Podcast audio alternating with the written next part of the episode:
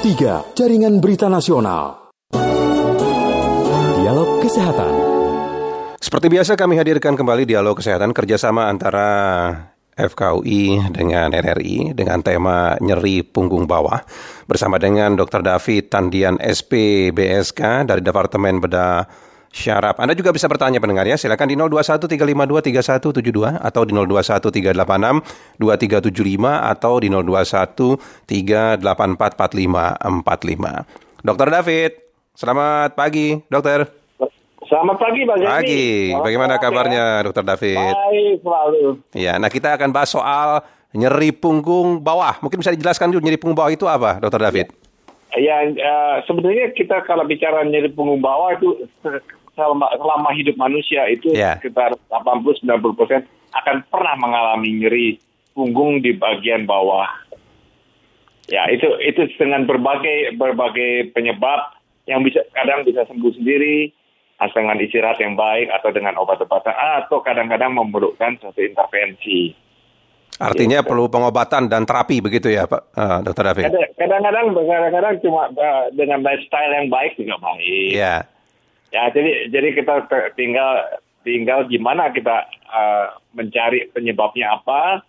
Ya, ya sering kali kan hal-hal yang yang sering kali uh, berlebihan penggunaan Ya, terputusnya dengan Dr. David ya. Kita akan coba untuk hubungi Dr. David kembali. Terputus sambungan telepon kita. Kita sedang membahas soal nyeri punggung bawah dalam dialog layanan kesehatan kerjasama antara FKUI dan RRI. Anda bisa bertanya langsung kepada Dr. David di 0213523172 atau di 0213862375 atau di 0213844545. Tadi Dr. David sempat mengatakan bahwa setiap manusia itu rata-rata memang mengalami nyeri punggung. Nah, seperti kami para penyiar kadang-kadang nyeri punggung juga ya karena kelamaan juga duduk di ruang siaran. Baik, sudah tersambung dengan Dr. David kembali ya, Dr. David. Ya, selamat pagi ya. kembali. Nah, biasanya penyebab nyeri punggung bawah itu apa itu, dokter? Yang terbanyak adalah kesalahan kita dalam lifestyle. Ya. Yeah. Ya, kita kita sering terlalu banyak membungkuk, kita mengangkat barang-barang berat tanpa adanya suatu ama pemanasan dulu kalau kalau seorang olahragawan kan Stretching ada pemanasan gitu ya, pergangan, ya? stretching ya. Yeah. Ya, terus nanti juga sudah selesai ada pendinginannya, coolingnya. Jadi jadi jadi yang sering yang terbanyak adalah karena lifestyle kita yang bekerja seenaknya aja terus uh, apa penggunaan sebetulnya yang paling banyak adalah karena berat badan kita sendiri.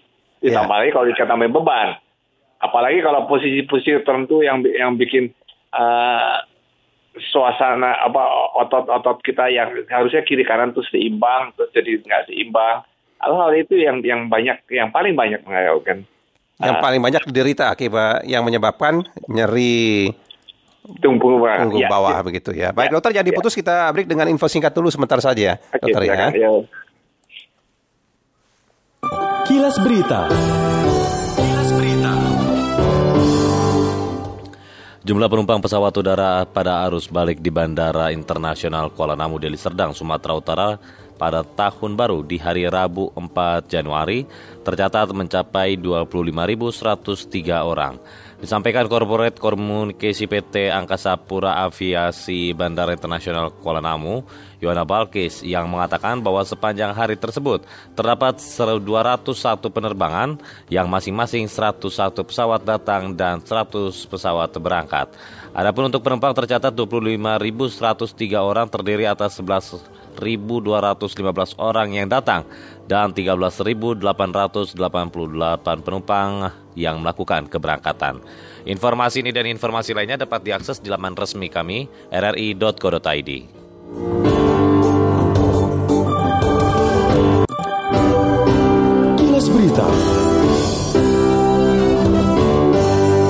3, Jaringan Berita Nasional. Silakan pendengar ya, Anda bisa bertanya di 0213523172 atau di 0213862375 atau di 0213844545. Nah, dokter kan tadi katakan bahwa nyeri punggung itu akibat penggunaan lifestyle kita yang menggerakkan punggung dengan mengangkat beban dan sebagainya mengakibatkan nyeri ya. Nah kalau seperti kita nih dokter ya seperti penyiar misalkan begitu ya duduk lama-lama di bangku sampai 4-5 jam kemudian pegel. Nah, pegel dengan nyeri itu sama atau tidak sebenarnya, Dokter David? tingkat apa tingkat nyeri itu kita bagi dari 0 sampai dengan 10. Ya. Nol tidak ada sakit sama sekali. Nah, yang pegel-pegel itu masih masih yang paling ringan-ringannya itu. Sebenarnya nyeri itu adalah suatu uh, suatu kondisi yang sensasi yang tidak menyenangkan, Ya. pengalaman yang tidak menyenangkan. Kalau pegel kita anggap menyenangkan ya itu ya nggak nggak tidak juga kan pasti. ya. Jadi Ya. jadi sebetulnya pegel pegel itu adalah aw- yang yang awal-awal dari da- dari nyeri. Dari nyeri begitu ya. Masih Ya, tingkatan rendah pegel itu begitu Masih ya. tingkatan rendahnya. David ya. Nah, kalau disebut nyeri itu itu apakah memang ada seperti saraf kejepit atau karena penyebab lainnya? Ini tidak selalu itu langsung saraf kejepit. Eh, ya- Yang yang paling sering dikatakan eh, nyeri punggung bawah itu adalah saraf kejepit yang yang bahasa kedokterannya HNP, hernia nucleus pulposus.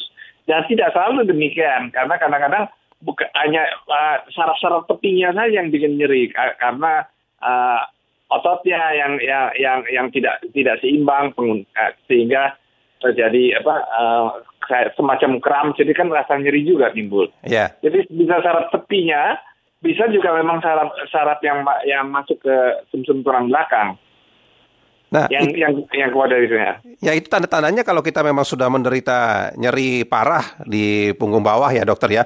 Itu tanda-tandanya apa? Apakah memang tidak bisa digerakkan atau apa itu dokter tandanya? Oh iya, seperti yang saya katakan tadi bahwa sebenarnya semuanya itu tergantung dari derajat, derajat nyeri apa derajat keparahan dari penyakit itu. Ya. Ya, ya, ya.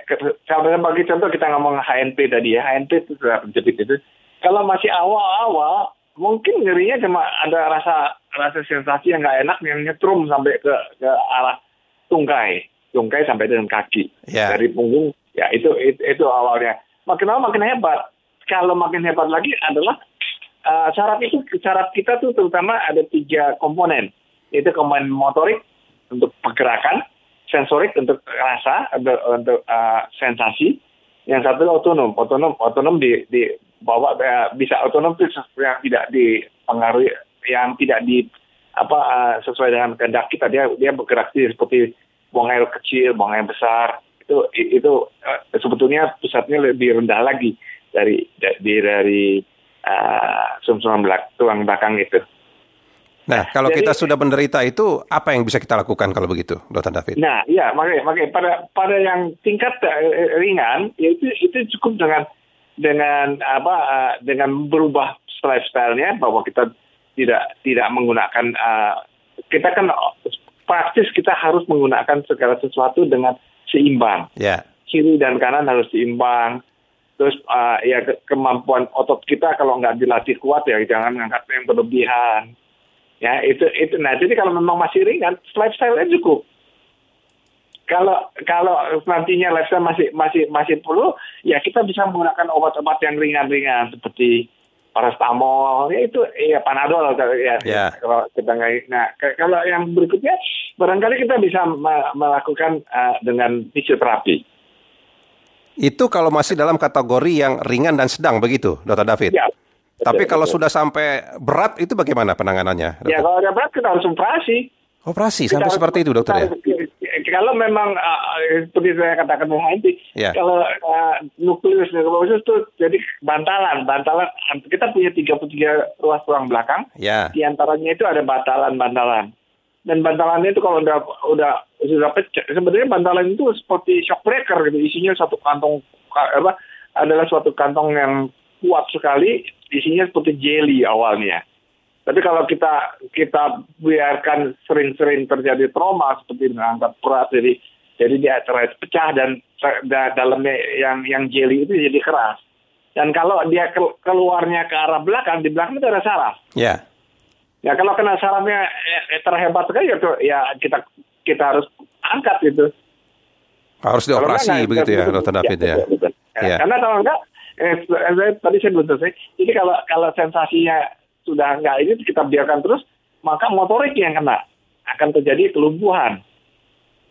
sesuai dengan syarat yang yang yang yang ter, tertekan itu tadi. Ya, nah itu akibat paling parah bisa lumpuh begitu dokter, nyeri Ya, punggung bisa, bawah bisa, itu. bisa lumpuh. Ya, Jika bisa tidak lumpuh. segera ditangani begitu ya, dokter Ya, David betul. ya. Biasanya lumpuhnya di di setinggi saraf itu ataupun yang ke bawahnya kalau hebat sekali maka uh, saraf yang yang kan kita punya tiga tiga ruas tiga puluh dua ruas tulang belakang itu itu keluarnya tiap level keluar pasang pasang kiri kanan kiri kanan. Kalau kita keblok di di satu misalnya di lomba 45 Ya, 51 ke bawah bisa aja terblok karena karena di situ udah diblok jadi yang ke atas sih aman. hmm, ya. Nah dokter Ya. itu biasanya nyeri punggung bawah itu sudah menyerang usia-usia berapa itu yang dokter temui biasanya dokter?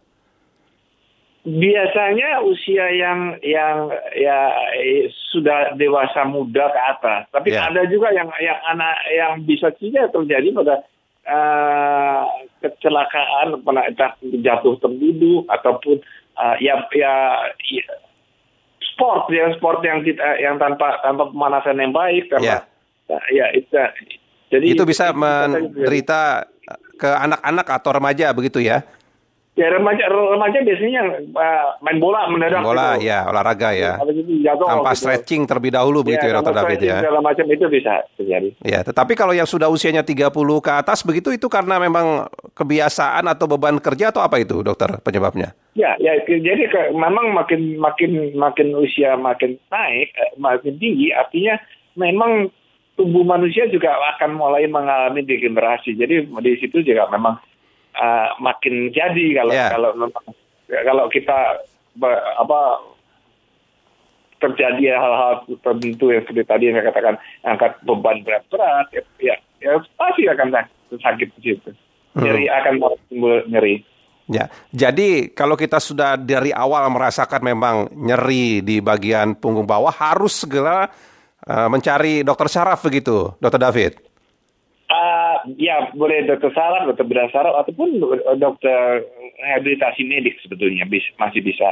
Masih bisa Jadi, begitu ya? eh, eh, eh, eh. Jadi jadi biasanya jadi gini dalam penanganan itu harus oh, harus secara utuh. Ya, artinya setelah kita tangani misalnya kita sudah kita tangani dengan ah, nyerinya Ya. yang bisa dengan obat, bisa terapi ataupun kita bisa lakukan blok yang yang yang apa minimal invasif ya. Ya. Baik baik dengan dengan obat-obatan atau a- ataupun dengan radiofrekuensi. Tapi setelah itu juga dia harus berubah lifestyle kalau enggak kena lagi. Kena lagi. Oh bisa Bahkan berulang kalau operasi- begitu ya dokter David ya? Bukan, bahkan kalau kita sudah operasi sekalipun, Ya. ya itu kalau dia lifestyle masih ini level yang lain terjadi. Nah makanya ya. lifestyle-nya itu yang harus dirubah Ya, begitu ya, dokter ya. David. Ya. Ya, Nah kalau begitu, kalau, kalau, yang yang apa obat-obatan pasti berulang. ya. Kalau kita masih masih masih me- me- membuat hal-hal yang sama yang mengakibatkan sakit, jadi biasanya salah satunya selain lifestyle biasanya berat badan. Ya seperti kegemukan begitu dokter David. Ya, itu juga bisa jadi penyebab begitu ya. ya dia, dia bebannya selalu ke tulang belakang. Iya. Nah, kalau begitu apa saran dari Dokter David ya agar para pendengar kita tidak terkena nyeri punggung bawah? Silakan dokter. Ya, ya yang, yang, yang, yang pertama ya hiduplah secara secara apa eh, ya kita harus sesuai dengan kemampuan kita Ya, dan kita dan dan segala sesuatu ini harus dengan persiapan misalnya misalnya yang tadi pemanasan ya kan kalau kalau atlet yang sudah yang sudah yang sudah biasa angkat berat ya tentu saja dia sudah sudah terlatih otot-ototnya sehingga sehingga tidak terlalu membebani walaupun sebetulnya tetap ada tapi jauh lebih lebih lebih ringan. ya, Lalu selalu be- be- di apa setiap posisi kita sebaiknya ergonomis yang yang artinya jangan sampai ke membuat rasa nyeri akibat dari posisi kita misalnya terlalu membungkuk ya Ya. atau atau kita kebiasaan kebiasaan di- apa eh, duduk seenaknya aja itu kan itu kan otot-otot kiri kanan nggak nggak tidak tidak sama ya, eh, akan terjadi apa eh, ketidakseimbangan itu juga akan satu sisi akan akan merasa nyeri gitu. ya. Jadi ini memang perlu waspada karena tadi seperti dokter katakan kalau tidak ditangani bisa mengarah kepada kelumpuhan begitu ya, Dokter Betul, David ya. betul, betul, Baik. betul. Dokter David, terima kasih banyak dokter sudah bersama kami. Sama-sama. Selamat pagi, Dokter David. Pagi. Ya, demikian tadi Dokter David ya sudah menyampaikan nyeri punggung bawah, layanan kesehatan, kerjasama FKUI dan RRI. Dialog Kesehatan. Jelang warta berita pukul Pro 3, Jaringan Berita Nasional.